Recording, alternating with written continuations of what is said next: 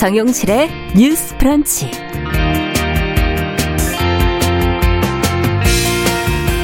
안녕하십니까 정용실입니다. 수도권의 사회적 거리두기가 연말까지 3주간 2.5단계로 시행이 됩니다. 어떤 점이 달라지고 또 무엇을 주의를 해야 할지 또 백신과 치료제 소식은 계속 들려오고 있는데 언제쯤 접종과 보급이 시작되는지 궁금하시죠?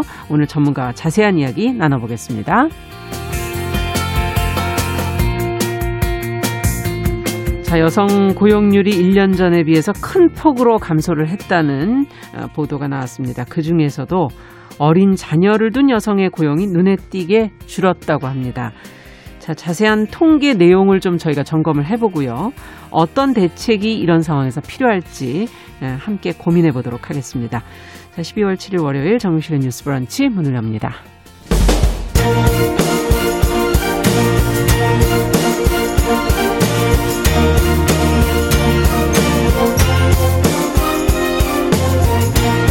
여성의 감수성으로 세상을 봅니다.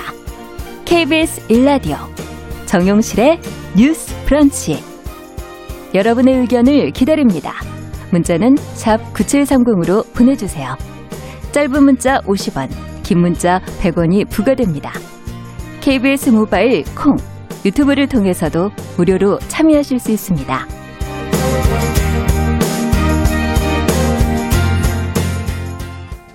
네, 정유실의 뉴스 브런치는 항상 여러분들과 함께 프로그램 만들어가고 있습니다. 오늘도 최희철님, 유성환님, 신정수님, 김현옥님, 강하나님, 김정훈님, 아카세이즈님 이렇게 들어와 주셨고요. 네, 반갑다고 인사도 건네주셨네요. 감사합니다. 어, 유튜브로도 한 560여 분, 70여 분 정도 가까이 오셨네요. 여유당님, 써니스카이님, 미정윤님, 햄버거 힐, 네, 이건 읽지도 못하겠네요. 오홍이. 네, 이젠 제가 못 읽어서 죄송합니다. 네, 써니스카이님 뭐 다 들어오셨어요. 감사합니다. 오늘 여러분들만 들어오신 게 아니라 뉴스픽에도 오늘 돌아오셔서 제가 자청용 500호 편안하네요, 마음이. 더공감 여성정치연구소의 송문희 박사님 안녕하세요. 네, 안녕하세요. 전혜연 사평론가 안녕하십니까? 자청용이 돌아왔습니다. 열심히 하겠습니다. 자청용 500호라고 네. 하니까 어떤 분이 질문을 네. 하시더라고요. 네. 좌는 누구, 우는 누구. 우리는 그런 거 없습니다. 네, 그냥 보시는 기준으로 네, 하시면 되고요. 네.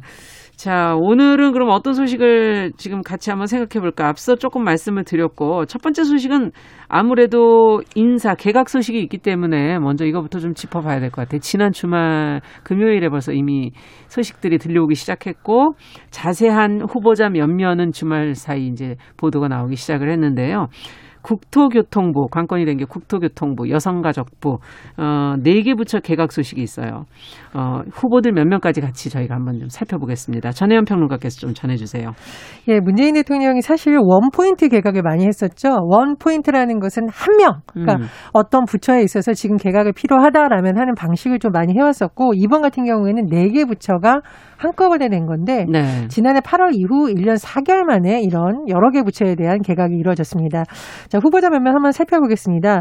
정말 관심이 많았던 곳입니다. 국토교통부. 네. 자, 교체가 될 것이다 말 것이다 전망이 엇갈렸는데 이번에 조체가 됐고요. 자, 김현미 장관의 후임자로 거론되는 변창흠 후보자 어, 언론의 종합적인 평가는 진보적인 성향이 강한 어, 교수 출신이기도 하고요. 네. 또 현장 경험이 상대적으로 많다. 왜냐하면 서울 주택도시공사 SH 사장을 역임했고 음. 또 국가균형발전위원을 지냈고요.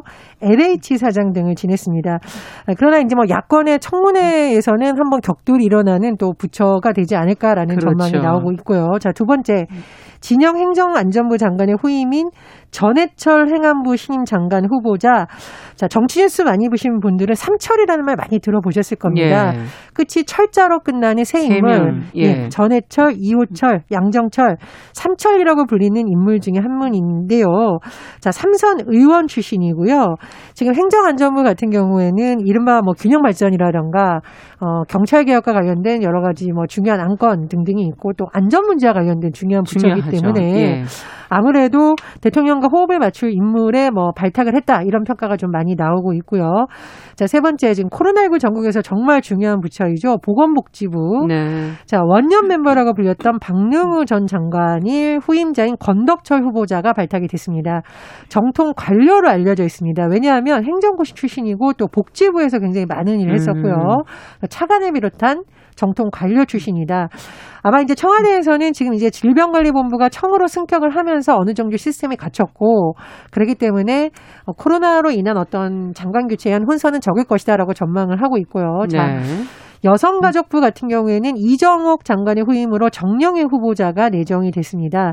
지금 여성단체 출신이기도 하고 또 여성학 박사 출신이기도 하고요. 참여정부에서 균형인사 비서관 인사 수석을 지냈다. 그래서 역시 문재인 대통령과 호흡을 좀 잘 맞출 인물이라는 평가를 나오고 있으나 최근에 들어서 여러 가지 사건 때문에 역시 청문회에서 상당한 어, 선거 검증이 있을 수도 있다라는 전망이 나오고 있습니다. 네. 자, 말씀드렸듯이 앞으로 청문회 일정이 남아 있는데 당장 국민의힘에서 지금 이번 개각과 관련해서 굉장히 날카로운 비판이 나오고 있죠. 그렇기 때문에 일단 청문회 일정을 앞으로 지켜봐야 되는 것이 중요한 정치 관점이 될 것이 보이고요. 네. 또 하나 이번 개각만 있을 것이냐 내년 초에도 개각이 있을 음. 것이라는 전망이 나오고 있습니다. 그래서 내년 초 개각은 또 어떻게 될지 또 그쪽으로도 관심이 모이고 있는 상황입니다. 그렇군요. 자, 아무래도 지금 어 이번 개각에서 예, 예 말씀해 주신 것처럼 부동산 정책 등으로 돌아선 그 계층의 민심을 좀 어, 수습하려고 하는 측면도 있어서 과연 회복이 될 것인가?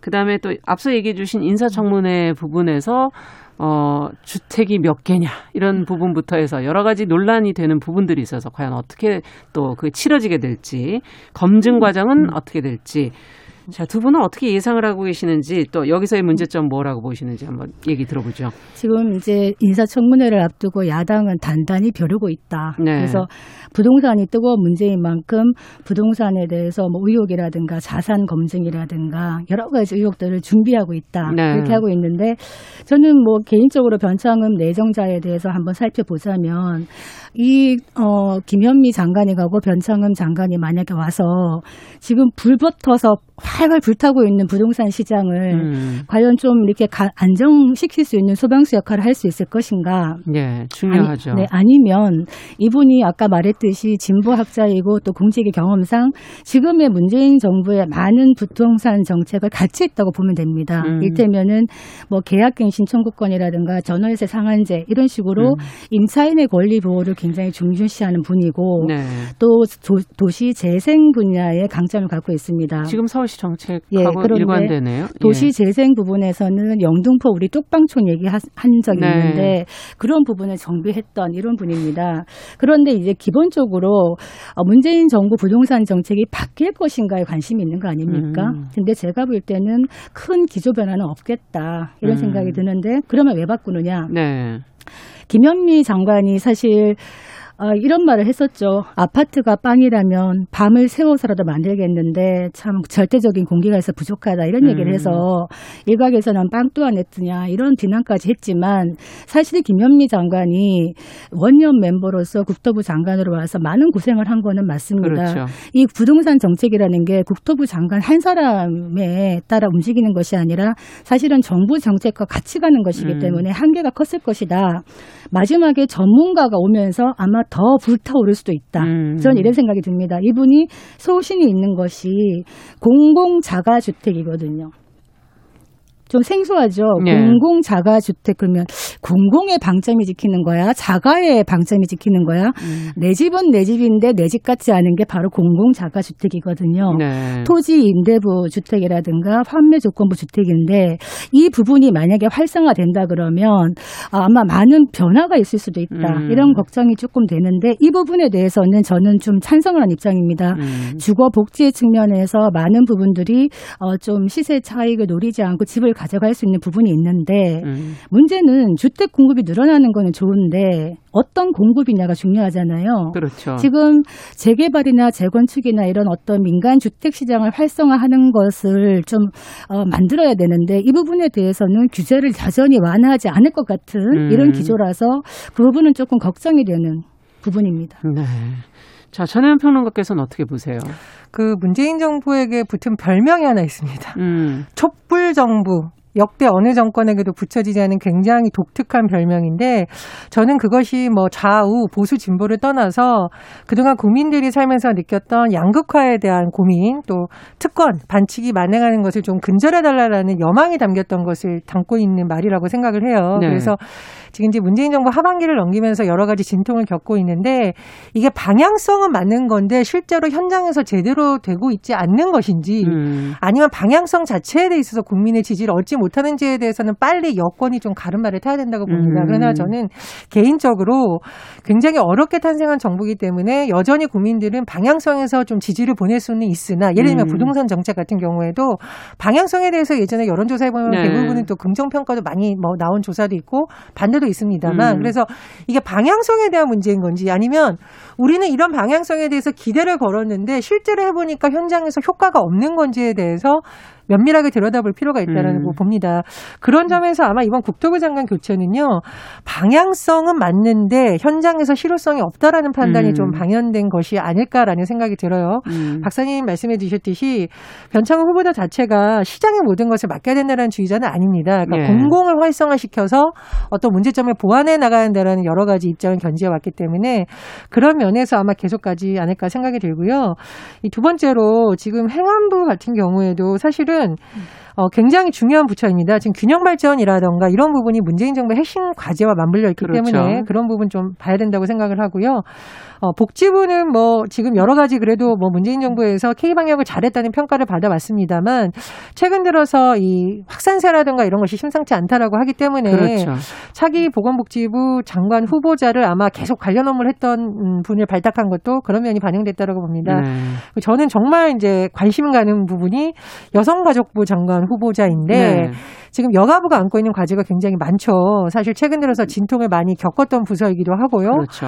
또 비판과 기대를 동시에 받았던 부서이기도 음. 합니다. 그래서 아마 정영애 후보자가 현장과 이론을 겸비한 후보라는 것에 있어서는 대부분 긍정 평가가 나오고 있습니다만 네. 지금 돌봄 노동 문제라든가 음. 그동안 여러 가지 제기됐던 고위공직자에 대한 뭐 어, 검증이라든가 여러 가지 보완해야 될 부분에 대해서 굉장히 과제가 무겁다고 봅니다. 음. 그래서 앞으로의 청문회 과정에서부터 정영애 후보자가 어떤 또 비전을 내놓을지에 좀 많은 관심이 음. 모일 것으로 보입니다. 그 네. 저는 이번 개각의 대상자 중에서 음. 진영 행안부 장관 대신에 이제 철 음. 전해철 삼선 의원이 오는데 이것 좀 의미가 있다고 봅니다. 어떤 측면이냐? 네. 왜 그럼 지금 시점 시점에서 전해철 삼선이 등판을 했느냐 네. 봤을 때 일단 뭐 야당에서는 내년에 선거가 있는데 음. 이 선거를 관장하는 행안부 장관으로 뭔가 이 선거에 대한 좀 영향력을 미치는 게 아니냐라는 의혹을 제기하고 있는데 네. 저는 뭐 일단 임기 말에 레임덕 이런 게 오는 4년 차이기 때문에 사실은 기강이 해이해질 수 있는 국무원 조직에 대해서 조금 더 그립감을 가지겠다 이런 음. 측면은 있는 것 같아요. 네. 그런 거에다 플러스해서 대해서 무엇이냐. 지금 경찰을 좀 눈여겨볼 필요가 있겠다. 사실 네. 행안부 밑에 여러 조직들이 있지만은 경찰의 상급 부서인데 음. 지금 검찰, 경찰, 공수처 이런 식으로 권력기관 개혁을 얘기하고 있는데 검찰과 경찰 간의 검경수사권 조정이라든가 이런 얘기를 하고 있는 마당에 음. 행안부가 경찰 조직을 좀 더 단단하게 움켜쥘 수 있는 계기가 될 수 있지 않겠나 이런 생각은 듭니다. 네. 근데 이제 행안부 같은 경우는 저희가 그 예산에 관련해서 한번 분석을 했었고 종합 대책 예. 한번 얘기를 했었잖아요. 음, 그렇죠. 그래서 저는 참 중요한데 기후 변화에 따른 안전 대책 이 문제는 정말 행안부에서 놓치지 음. 않고 했으면 좋겠고 이번 청문회 과정에서도 너무 이제 특히 행안부가 안전 관련 부처입니다. 맞습니다. 굉장히 중요한 부처이기 때문에 네. 그런 부분에 있어서의 정책 검증도 필요하다 이렇게 생각을 합니다. 네. 무엇보다 정책 검증을 어떻게 또 잘해내느냐도 중요한 인사청문회 과정이 아닐까 하는 생각이 다시 한번 드네요. 자, 두 번째 뉴스로는 앞서 이제 저희가 어, 오프닝에서 전해드렸던 여성 고용률이 지금 1년 사이에 뚝 떨어졌다는 그 내용이 지금 나와 있는데요. 특히 자녀가 많고 또 어릴수록 상황이 안 좋다는 통계청의 조사 결과가 나왔습니다. 관련 내용을 좀 들여다보면서 지금 여성 고용률이 어 물론 코로나 상황에서 힘들겠지만 어떻게 되는 것인지 무엇이 문제인지를 한번 좀 짚어보도록 하죠. 일단은 좀 요약해서 말씀을 드리자면 네. 저희가 통계를 다 보여드리고 싶지만 말씀을 그렇죠. 드리자면 음. 일단은 전체 여성 고용률을 할 때 우리가 15세에서 54세 기혼 여성 고용률 통계를 지금 비교해 본 거고요. 네, 출처를 조금 알려주십시오. 예, 그렇습니다. 이제 통계청에서 자녀 특성별 여성의 고용 지표를 발표를 하는데요. 네. 2020년 상반기 관련한 지표가 나왔습니다. 음. 그래서 보통 우리가 이런 지표가 나오면 전해보다 비교를 하는 경우가 있고 그렇죠. 또 어떤 변수에 따라서 어떤 변화가 있느냐, 네. 어떤 영향을 주 느냐를 분석을 하는데 요약해서 말씀을 드리자면 지난해 대비를 했을 경우에요. 고용률이 60.1%로 지난해 상반기 동일 기준보다 1.8%포인트 하락했습니다. 음. 그러니까 쉽게 말해서 15세에서 54세 기혼 여성 고용률은 일단 떨어졌다. 네. 라고 볼 수가 있고요. 자, 두 번째로 기혼 여성이기 때문에 18세 미만 자녀와 함께 사는 비율이라던가 자녀 수에 따라서 구분을 해봤습니다. 예. 그랬더니 18세 미만 자녀와 함께 사는 여성 고용률은 지난해 대비 1.5%포인트 떨어져서 55.5%로 조사됐고요. 네. 특히 제가 주목했던 부분은 그럼 자녀 수가 많으면 오히려 고용률이 더 떨어질까라고 음. 했는데 그렇게 나왔습니다, 실제로. 어. 그래서 함께 사는 자녀 나이가 또 어릴수록 하락한다. 그래서 일단 한 명일 때는 57.1%, 두 명일 때는 54.8%, 세 명이면 51.0%인데 다 전년 대비 하락을 했어요. 네. 그리고 자녀 수가 많을수록 또 있지만 어릴수록 자녀 나이가 6세 이하는 47.5%인데 이게 지금 뭐 우리가 왜 뭐 저출산 얘기하면서 사회적으로 많이 권장을 하고 있는데 사실 여성들이 고민하는 부분 중에 하나가 일하는 여성들이 굉장히 고민을 많이 그럼요. 하잖아요. 그래서 예. 아이를 갖고 싶어도 갖지 못한다던가 음. 하는데 이런 통계가 나오기 때문에 아니 자녀가 어릴수록 많을수록 고용률이 낮아진다면 이 부분은 한번 좀 고민을 해봐야 된다는 지적이 그렇죠. 돌봄의 문제라든지 보육의 문제를 과연 어떻게 풀고 있는가. 아, 그렇습니다. 그리고 네. 두 번째로 그럼 코로나19 상황에서 기혼 여성들이 많이 타격을 받는 부분을 봤더니 지금 산업별 여성 취업자 비중을 좀 분석을 해보면 굉장히 많은 여성들 53.6%가 뭐 공공 서비스업에 종사를 하고 있습니다. 네. 근데 이게 코로나19 상황에서 직격탄을 맞았다라는 분야잖아요. 음. 그래서 지금 특정 산업군에 너무 여성들이 몰려 있는 거. 그러니까 음. 거꾸로 말하자면 여성들이 이거 외에는 갈 자, 일자리가 별로 없다. 이런 네, 그 자리가 많이 사라졌다. 나오고 있습니다. 이런 얘기군요. 예.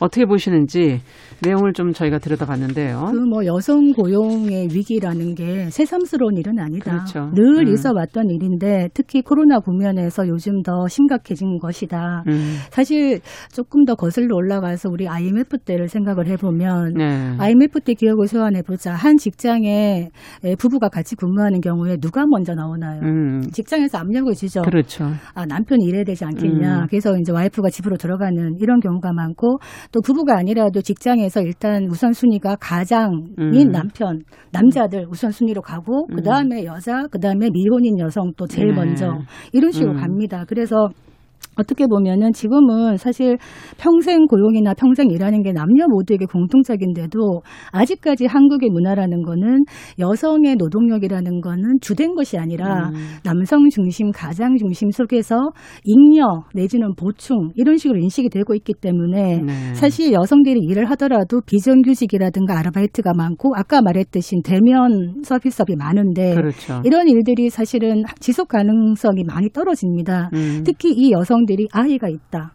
근데 아이가 한 명, 두 명, 음. 세 명이라고 생각해 보면 지금처럼 육아나 가사 부담이 거의 여성들에게 많이 편중된 상황에서는 일을 그만둘 수밖에 없거든요. 그렇죠. 음.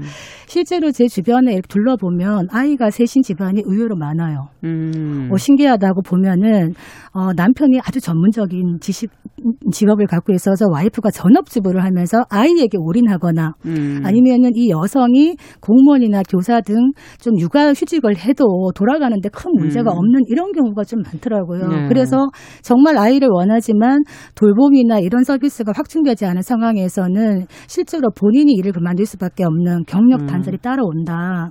그래서 아까 우리가 이런 얘기 했잖아요. 뭐 남녀 임금 격차 제- 지난번에도 얘기했습니다만 문재인 대통령이 후보 시절에 어떤 얘기를 했냐면 남녀 성별 격차 임금 격차를 OECD 평균인 한 15% 정도로 만들겠다라고 공약을 했는데 네.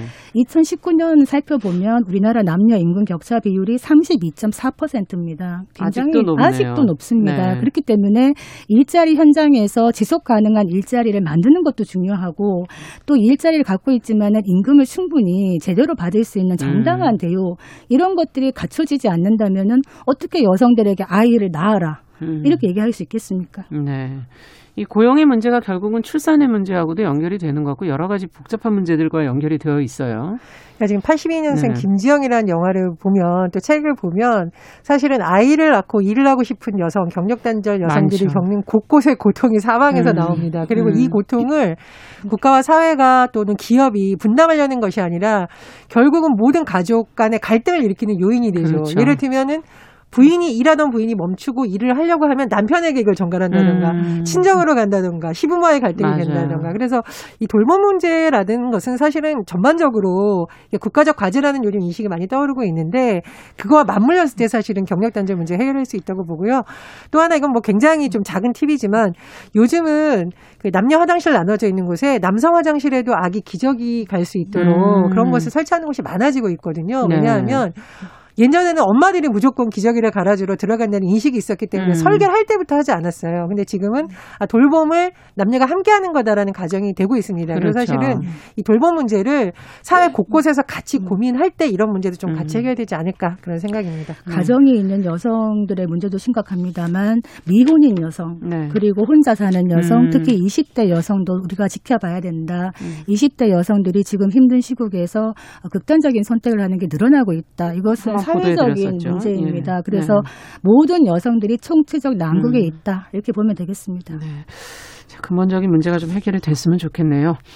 자, 마지막으로 짧게 저희가 지난 3일 수험생들이 수능 시험 치르고 나서 지금 4교시에 억울하게 부정행위로 적발된 학생들이 있다고 지금 보도가 나오고 있는데 어떤 문제였던 겁니까?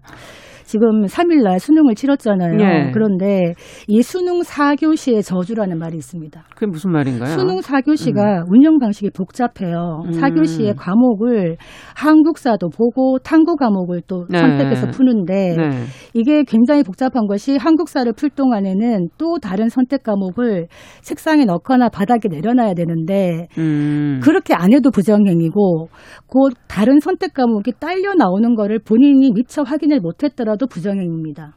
일테면 예를 들어서 지난 3월 음. 3일에 강원도에서 어, 수능을 치르던 학생이 한국 한국사 문제지를 제출하고 나서 탐구 영역 문제를 풀려다가 보니까 자기가 선택한 과목이 아닌 게 붙어 있는 거예요. 뒤에. 예. 네. 그래서 원래 시험 보기 전에 손으로 확인해라. 이게 환장이 맞느냐. 음. 하지만 그날 긴장하고 정신없는 아이들이 이걸 들어도 헷갈리는 경우가 많다는 음. 거예요. 이 학생뿐만이 아니라.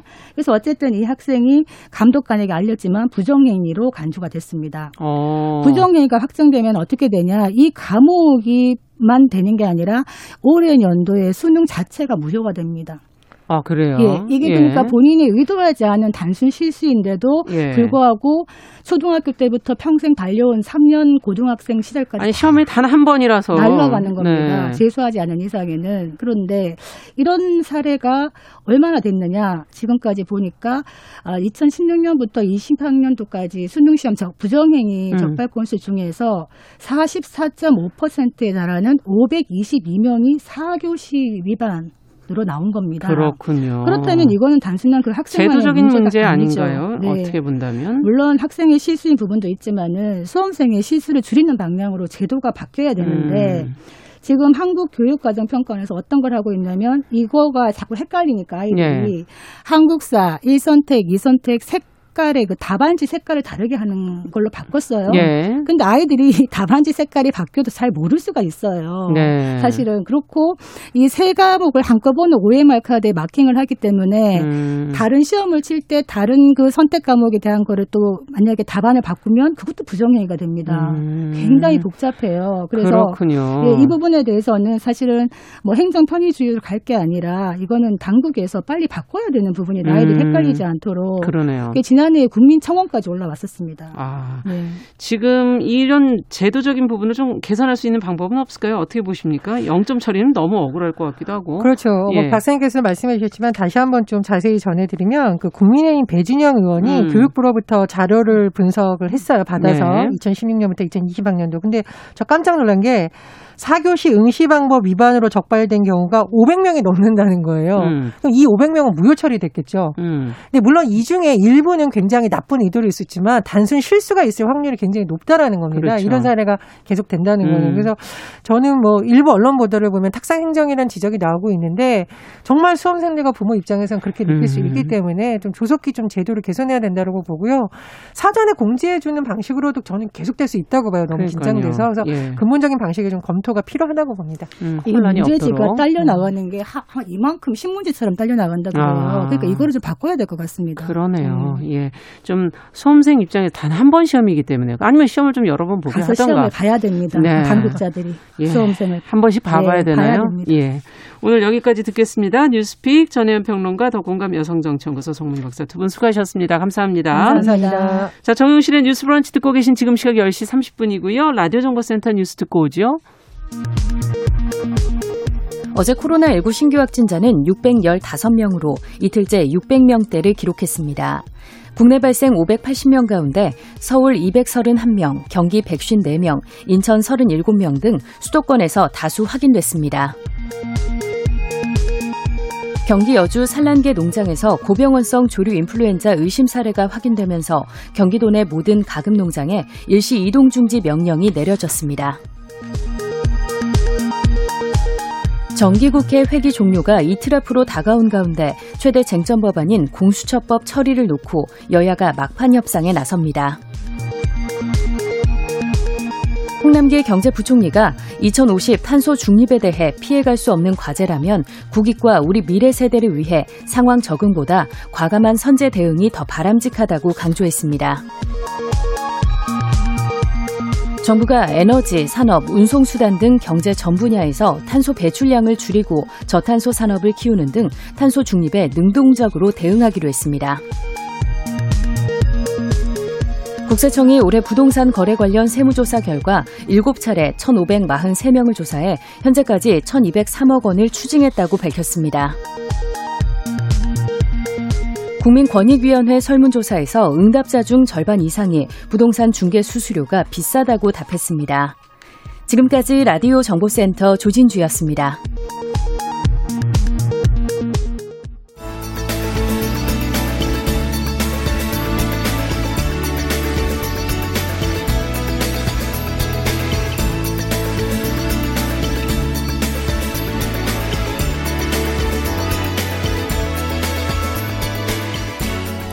세상을 보는 따뜻한 시선. KBS 일라디오 정용실의 뉴스 브런치. 매일 아침 10시 5분 여러분과 함께합니다. 네, 정용실의 뉴스 브런치 듣고 계신 지금 시각 10시 32분 넘어서고 있습니다. 자, 앞에서도 잠시 얘기해 드렸지만 8일 0시부터 지금 3주간 수도권의 사회적 거리두기가 2.5단계로 시행이 됩니다. 어, 비수도권 지역의 거리두기도 모두 지금 2단계로 상향이 됐는데요. 어떤 점이 달라지고 또 무엇을 주의해야 할지 어, 그리고 모두 관심이 또 있는 백신 접종의 문제, 치료제 보급의 문제는 또 언제쯤 가능할지 전문가와 자세한 이야기 나눠보도록 하겠습니다. 자, 질병관리본부장을 역임하신 한림대 성심병원 호흡기내과의 정기석 교수님 전화 연결돼 있습니다. 안녕하십니까? 네, 안녕하십니까? 예. 어, 지금 주말에 보통 검사 건수가 줄어든다 저희가 그렇게 많이 보도를 해드리는데 어제도 신규 확진자 수가 600명을 넘어섰거든요. 언제까지 이 추세가 이어질지 좀 걱정스럽기도 하고 어, 한쪽에서는 또 하루 1000명 이상 나올 가능성도 지금 언급이 되고 있는데 어떻게 보십니까? 예, 사실 이 주말에 이렇게 500명대가 연속 나와본 적은 지금 처음입니다. 네. 저도 상당히 좀 놀라운데요. 어, 1000명 이상 나올 가능성 없지는 않습니다. 음. 그러나 지금 이제 2.5단계가 이제 오늘 밤 자정부터 시작이 되고 수도권은 네. 전국적으로도 이제 2단계가 되고 하면서 네. 가장 중요한 국민 한 분 한 분의 그 경각심이 상당히 올라갈 거기 때문에 네. 예, 1000명까지 급속하게 나와서 어, 한두 번은 혹시 나올지는 모르겠지만 앞으로는 어, 상당 기간 어, 아주 높은 숫자보다는 일정한 숫자가 쉽게 떨어지지 않고 계속 나올 가능성이 있다고 보는 것이죠. 즉 네. 지금 같은 400명, 500명 선이 계속 유지될 가능성이 있다. 예, 유지될 가능성이 있다고 그렇게 보고 있습니다. 네. 지금 이제 앞서 저희가 언급해드렸던 오늘 이제 밤 자정부터 3주간 수도권은 2.5단계, 어, 지역은 2단계 이렇게 지금 시행을 하기로 되어 있는데 어, 거리두기 단계 5단계로 지금 세분화한 이후로는 처음 맞는 2.5단계 아니겠습니까? 그렇습니다. 예, 어떤 변화가 생기는지도 한번 짚어봐야 될 것 같아요. 예, 2단계와 2.5단계가 아주 우리 생활에 뭐 절실하게 확 달라지는 건 사실은 어, 없는데요. 네. 그래도 지금 어, 우리가 중요하게 봐야 되는 부분이 일단 학원이 다 문을 닫습니다. 네. 이제 아이들이 학원에 못 가게 되고요. 그다음 실내 체육관들이 다 문을 닫습니다. 네. 예, 아울러 이제 노래방이라고 이제 감염원이 많이 됐던데도 영업을 못 하게 됐고요. 네.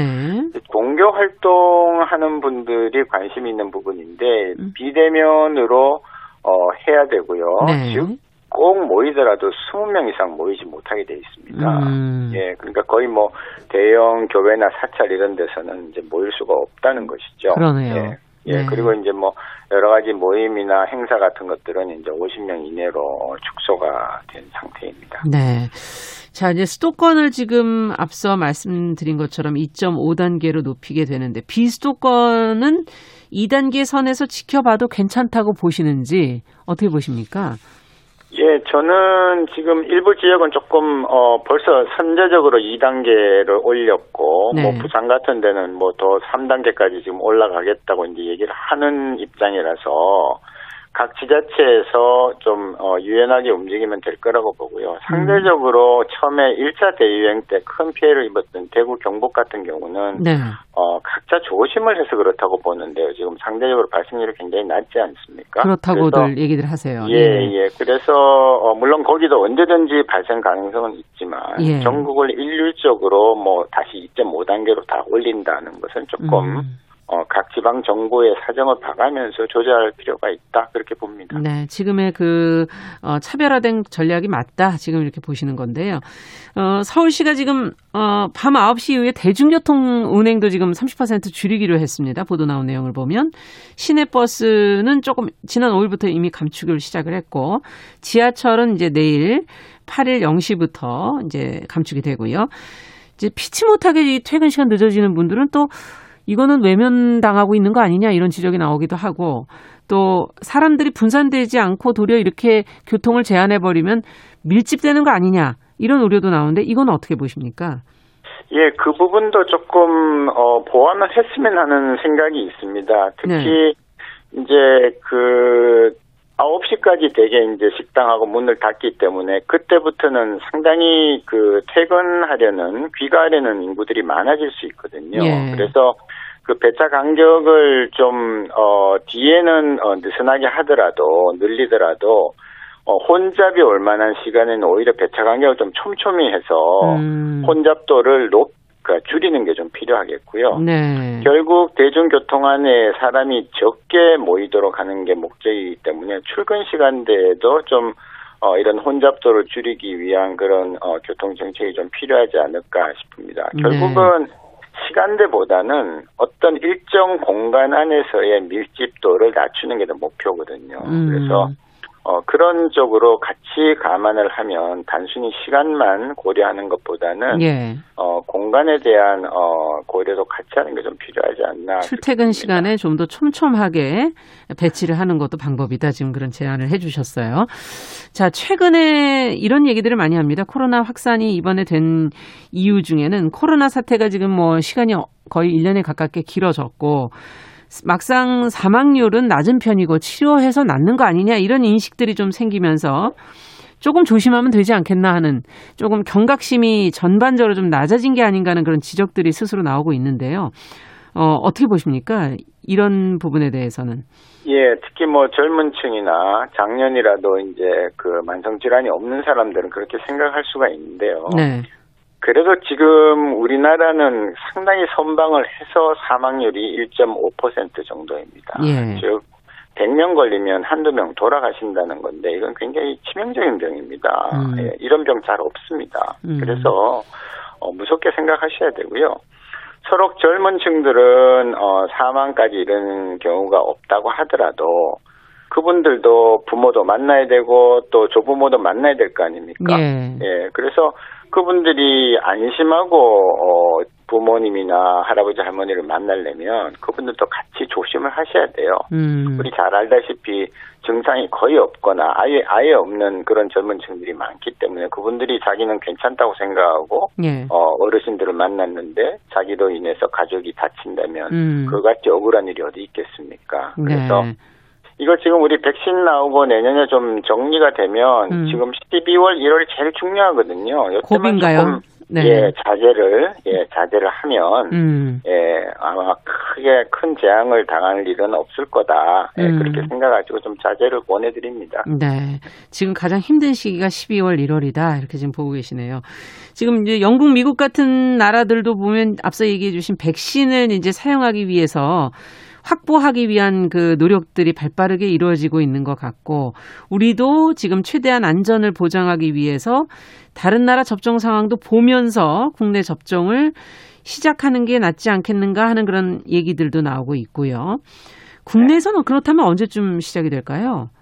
예, 저도 조금 지켜보는 쪽에 더 무게를 두는데요. 네. 왜냐하면 지금 삼상, 소위 임상 삼상이라고 제대로 된 임상을 한 끝난 지가 얼마 안 됩니다. 네. 어, 이런 경우에는 과거에는 이렇게 해서 약을 금방 내가지고 이렇게 대대적으로 하는 경우는 없습니다. 왜냐하면 음. 이 백신이라는 것이 급성 부작용은 없다고 치더라도 네. 맞고 나서 몇 달 안에 어떤 일이 벌어질지 잘 모르거든요. 음. 특히 지금 화이자 모더나에서 나오는 mRNA 백신이라는 것은 유전자 물질을 사람 몸에 집어넣는 겁니다. 네. 예, 안전하리라는 보장 100% 못합니다. 그러니까 지금 제조사에서 면책 특권을 요구하는 거 아니겠습니까? 음. 그래서 어, 부작용과 안정성, 그 다음에 조직식이 맞으면 얼마나 어, 항체가 가는지 이런 것들에 대해서 그런 자료를 우리는 세심하게 살펴보면서 음. 늦지 않은 시기에 이제 백신 접종을 시작을 해야 될 거고요. 네. 저희는 지금 뭐 아스트라하고 이제 일단 어, 계약이 된 걸로 나와 있기 때문에 예. 어, 우리 국내 생산도 위탁 생산도 있으니까 예. 어, 정부에서 노력하면은 내년 봄쯤에는 첫 번째 접종자가 나오지 않을까 그렇게 기대를 합니다. 앞서 제약회사에서 면책 특권을 요구하는 건 어떤 내용인가요? 어, 부작용이 있더라도 네. 자기네들이 책임지지, 책임지지 않겠다는 않겠다? 거죠. 예, 네. 이 제조사가 책임을 안 지겠다는 게 굉장히 황당한 얘기입니다. 그러네요. 예, 자동차를 팔아놓고 리콜을 안 하겠다는 얘기거든요. 네, 그렇군요. 예, 문제가 생겨도 나는 모르겠다. 그만큼 자기들도 자신이 없는 거죠. 그렇군요. 예. 조금 기다리면서 그 과정을 조금 지켜보는 그 시간을 가져야 될 텐데, 어, 우리 지금 백신 확보의 목표치가 보도 나온 거를 보면은 한 60%, 국민의 한 60% 정도인 3천만 명분 이렇게 언급이 되더라고요. 물량이 이렇게 되면 좀 부족한 거 아닌가 하는 그런 생각도 드는데 어떻게 보세요? 일단 63천만 명분을 확보하겠다고 하면은 저는 부족하지 않다고 생각합니다. 왜냐하면요. 예. 지금 어, 우리가 알고 있는 이 백신들은 소아청소년에서는 검증이 제대로 안 된 겁니다. 네. 즉, 그 얘기를 따지면 한 7, 800만 명에 이르는 소아 청소년한테는 백신을 지금 당장 줄 수가 없거든요. 예. 예, 그러면 남아있는 한 4천여만 명 중에서 3천만 명분을 확보하는 거기 때문에 뭐 저는 충분하다고 보고요. 네. 물론 이제 소아 청소년에 대해서 어, 확, 확인된 데이터가 나오면 그때부터 준비를 해서 해도 늦지 않습니다. 왜냐하면 뭐 다른 나라들도 다 성인용으로 지금 준비를 지금 임상 있기 자체가. 성인과 노인들을 대상으로 하는 거군요.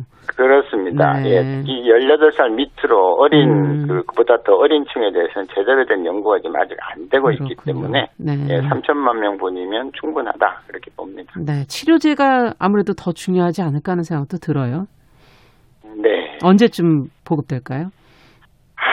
아, 치료제는 저희가 이제 늘 말씀드리다시피 백신보다 치료제가 훨씬 더 어려운 건데요. 음. 다행히 이제 우리나라에서 혈장 치료제, 이제 환자들한테 혈장을 공급받아서 만드는 치료제는 나오는데 이제 효과에 대해서는 조금 제한적일 수 있고요. 그리고 환자가 없으면 공급도 안 되니까요. 음. 그다음에 이제 많이 알고 계시는 항체 치료제는 지금 임상 이상이 금년 말쯤에 끝납니다. 네. 그래서 이제 긴급 사용은 한대지만 여전히 안전이 최우선이거든요. 음. 그래서 사실은 삼상이 다 끝나서 제대로. 안전하다는 걸 확인을 하고 치료를 하는 게 맞기 때문에 음. 아마 그 시기는 내년 상반기 정도 혹은 그 이후로 미뤄질 수 있다 그렇게 네. 보고 있습니다.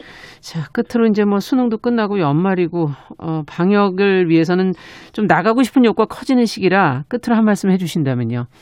예, 사람 안 만나셔야 됩니다. 뭐 음. 마스크는 기본으로 하시겠지만요. 음. 이 코로나19 바이러스는 사람 속에서 어 있다가 서로 옮기는 거거든요. 네. 그래서 사람 만나는 것을 최소화하시면 음. 어, 그 바이러스를 퍼뜨릴 일도 내가 받을 일도 없다. 그렇게 음. 말씀드립니다. 네, 오늘 말씀 여기까지 듣겠습니다. 감사합니다. 네, 감사합니다. 네, 월요 인터뷰 한림대 성심병원 호흡기내과 정기석 교수님과 함께 백신과 치료제 문제까지를 짚어봤습니다.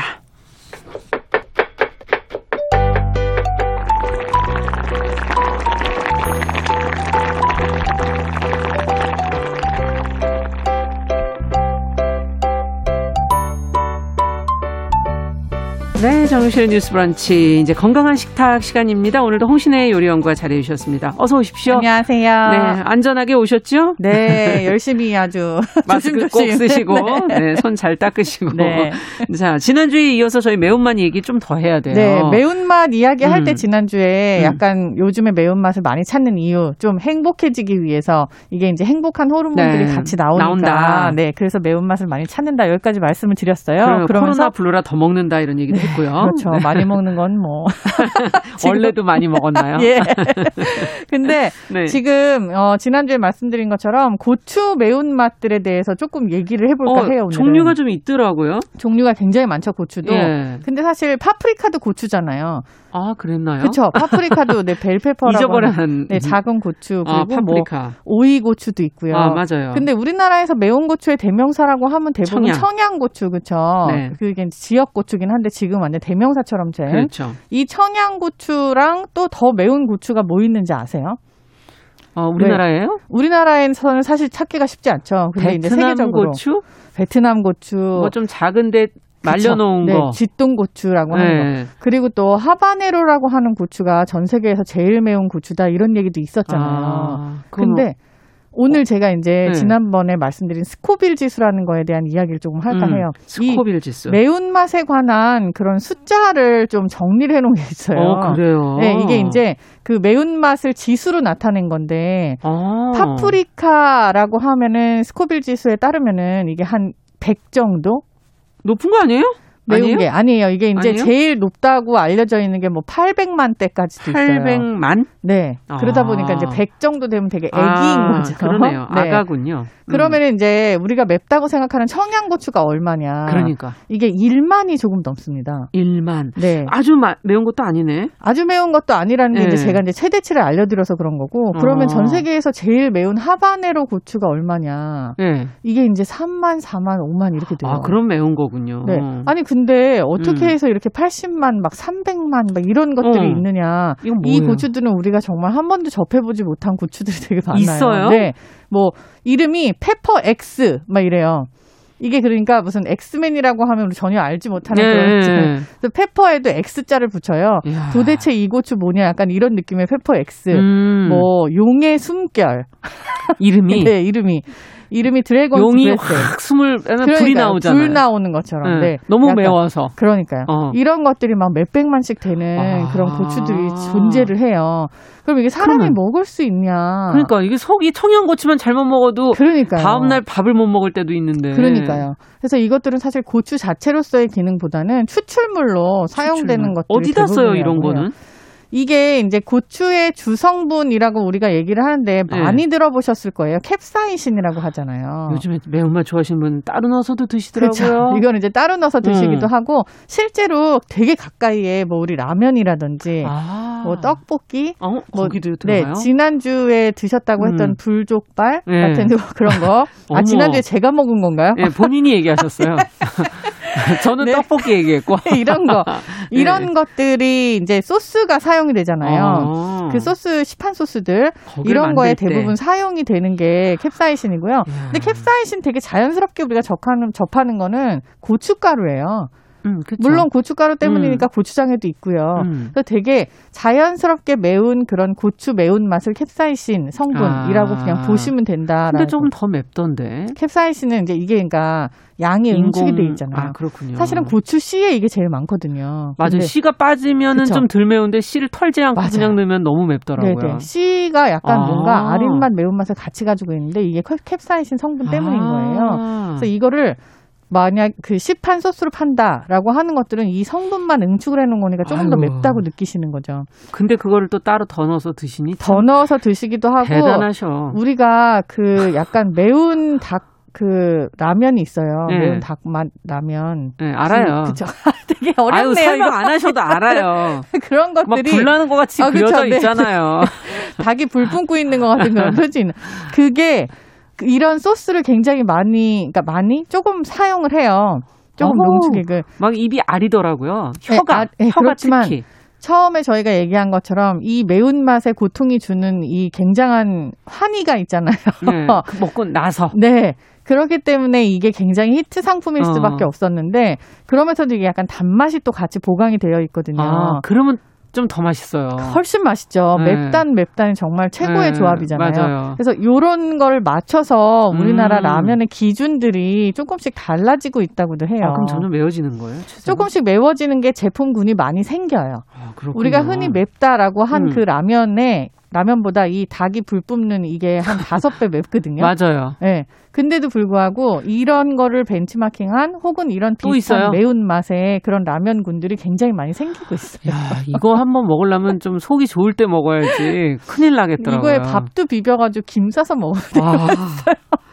아니 이런 떡볶이 아, 떡볶이나 이런 라면들은 그 순위 아까 그 지수 스코빌 지수 네. 어디예요? 이게 그 아주 정확하게 말씀을 음. 드리면 지금 나와 있는 보도 자료들도 굉장히 많이 있더라고요. 네. 사람들이 다 궁금해 하나 봐요. 제가 찾아본 결과 그 불 뿜는 닭 그거는 음. 만이 돼요. 만. 그러면 이제 청양고추랑 청양고추. 비슷한 거예요. 네. 그리고 우리가 흔히 맵다라고 하는 그 라면이 음. 한 3천 정도예요. 삼천. 그러니까 어떻게 보면은 청양고추가 상당히 매운 거죠. 음. 그러네요. 네, 그 정도의 매운 맛을 라면이 그러면 가지고 매운 낙지는 보면. 네, 낙지볶음 같은 경우도 고춧가루나 고추장을 얼마나 엄청- 썼느냐에 따라 좀 다르겠지만 이것도 많이 되더라고요. 만. 네. 아, 그러니까 약간 청양고추 매운맛을 우리나라 매운맛의 기준으로 삼으면 될 것 같아요. 스코빌 지수로 따진다면. 예. 그 매운 낙지도 콩나물 없으면 못 먹습니다. 전 단무지요. 네. 근데 어떤 우리의 매운맛하고 서양의 매운맛이 좀 다른 다르죠. 느낌이 들면서 네. 우리는 약간 그 고추의 맛이 강한데 네네. 서양은 약간 후추랄까 아. 약간 조금 다른 향이 같이. 느껴지잖아요. 이게 이제 향신료에서 오는 매운맛도요. 음. 그 커리라고 하는 거 있잖아요. 그 음. 인도 커리나 이런 것들도 매운맛이 있어요. 네, 우리가 고추 매운맛이랑 다르게 굉장히 얼얼한 그런 맞아요. 매운맛이 있어요. 또 사천성 후추라고 하는 그 화자오 마자오 있잖아요. 네. 그런 것들도 굉장히 뭔가 얼얼한 맞아요. 그런 게 있잖아요. 이게 하 이런 것들 막, 막 우리가 생각하는 불나 그런 약간 화하죠. 그렇죠. 그쵸. 입이 화하죠. 예. 예. 이거는 또 조금 다른 문제예요. 아. 이게 향신료에서 오는 매운맛도 물론 이것도 매운맛으로 칩니까? 치죠. 아. 네, 굉장히 맵죠. 그리고 실제로 되게 매운 맛이 많이 나요. 근데 음. 이걸 hot하고 spicy로 구분을 하시면 좋을 것 같아요. 핫이 그러면 사실 우리가 생각하는 그런 고추의 매운맛? 약간 매운맛, 진짜 약간 뜨겁게 매웠고, 아. 그리고 spicy라고 한다면은 이건 이제 언어적으로는 이렇게 아니지만 화하게 spicy라고 한다면 정말 향신료에서 오는 그 아. 화한 매운맛이 따로 있어서 예. 어린이들은 왜 후추 조금 많이 뿌려주면은 아 매워서 못 네, 먹겠다고 하잖아요. 맞아요. 예. 이게 향에서부터 먼저 느껴지는 매운맛이기 때문에 조금 음. 입안에 들어왔을 때 매운 고추 아. 매운맛이랑은 조금 다른 것 같아요. 그렇군요. 네. 지금 미무스와님께서는 음. 김가루에 그 매운 것들을 밥 비벼서 먹으면 대박입니다. 김이 향이 엄청나게 강하고 김이 또 이렇게 왜 그 매운 것들은 눌러주죠. 돌기, 그쵸 돌기를 이렇게 자극한 거를 눌러주면 돼서 밥을 먹거나 하잖아요. 그렇구나. 그래서 김 네, 그래서 김을 먹는 게 효과적인 거예요. 아, 매울 땐 그럼 너무 매울 때는 김 밥 싸서 먹는 게 최고인가요? 네, 네. 밥을 약간 식혀가지고 아. 이렇게 조금 김에 딱 싸가지고 입에 착 붙여갖고 이렇게 먹으면 예전에 어머니들께서는 매운 거 먹고 맵다 그러면은 빨리 밥한 숟가락 더 어, 먹어라. 네. 음, 밥한 숟가락이 약간 만병통치약이었던 것 같아요 옛날에 생선가시 네. 걸려도 밥 한 숟가락. 빨리 삼켜라 이거죠. 치료가 안 된다. 그러면 지금 계절이 겨울 아닙니까? 네. 지금은 이제 뭔가 따끈한 국물이 음. 좀 있는 이런 매운 요리 중에 뭐 하나를 좀 추천해 주시고 할 메뉴를 알려 주셔야. 그러니까요. 요즘에 재료도 참 좋은 게 많이 나올 때요. 특히 해산물. 그래서 마트에 가시면은 뭐 음. 새우나 낙지나 조개류들이 굉장히 많이 나와 있어요. 네. 그런 거 아무거나 조금씩 사시고 예. 그다음에 이런 해산물들 요리를 할 때 매운맛은요. 고추장보다는 고춧가루로 하시는 게 훨씬 시원하고 맛있어요. 아. 되게 깔끔해요. 그럼 고춧가루를 어떻게 막 물에 풀거나 전골을 그렇죠. 끓이면 둥둥 뜨는데 어떻게 하냐? 맞아요. 이걸 뜨거운 물에 불리세요. 어. 고춧가루를. 음. 고춧가루에다 국간장 한 숟가락이랑 뜨거운 물을 한 네다섯 숟가락 부어서 아. 잠깐 저어갖고 놔두면 고추장처럼 돼요. 그걸 그 상태로 쓰면? 이거를 네, 볶음이나 탕에다 넣으시면 아, 너무 시원합니다. 그렇군요. 네. 아, 추천해주신 메뉴 바로 해봐야 되겠네. 그러면, 어, 고추장을 적게 쓰고 고춧가루를 쓴 해산물 요리. 네, 강추. 해산물 탕, 강추. 탕, 네. 강추. 알겠습니다.